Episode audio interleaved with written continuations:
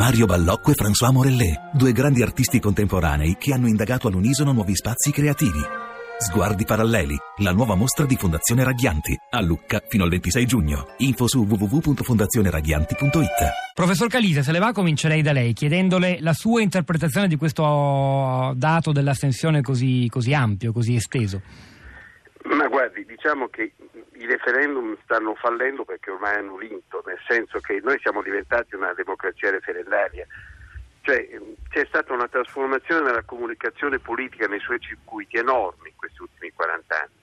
Cioè, siamo continuamente collegati online attraverso la televisione, attraverso mille forme di partecipazione, l'abbiamo visto con l'esplosione di un movimento politico come 5 Stelle. Quindi il raffronto con un'epoca in cui i partiti e le sezioni di partito erano gli unici luoghi attraverso i quali funzionava la comunicazione politica è fuorviante. Diciamo che adesso siamo in una sorta di mondo della permanent campaigning, come dicono gli americani, e da questo punto di vista il referendum appare quasi un po', diciamo così, una giraffa, insomma un, un elemento un po', un po' eh, archeologico, potremmo dire arcaico, insomma cioè noi stiamo continuamente a deliberare, i sondaggi praticamente un giorno sì e l'altro pure ci dicono lo stato di salute del governo, del leader, chi sale, chi scende.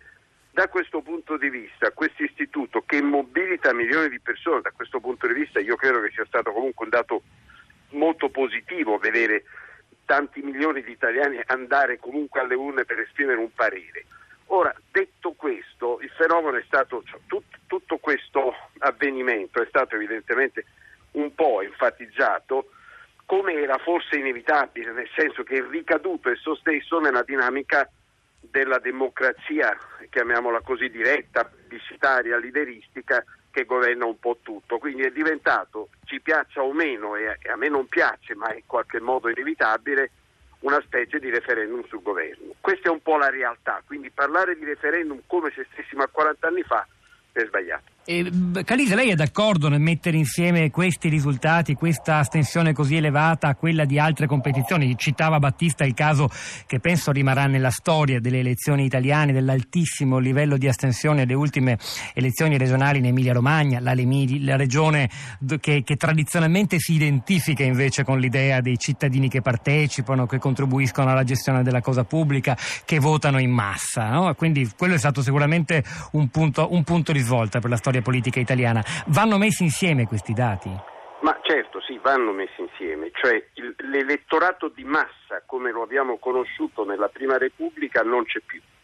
Cioè non c'è più quel tipo di partecipazione popolare. E oggi c'è una, popol- una partecipazione molto più mediatizzata in forme diverse, diciamo così. Basta pensare al ruolo dei talk show, adesso quale che sia chi abbia ragione nella polemica tra Mentana e, e, e Renzi, però non c'è dubbio che una parte importante del, diciamo così, dell'elettorato viene comunque mobilitato, informato, reso partecipe attraverso un certo tipo di talk show.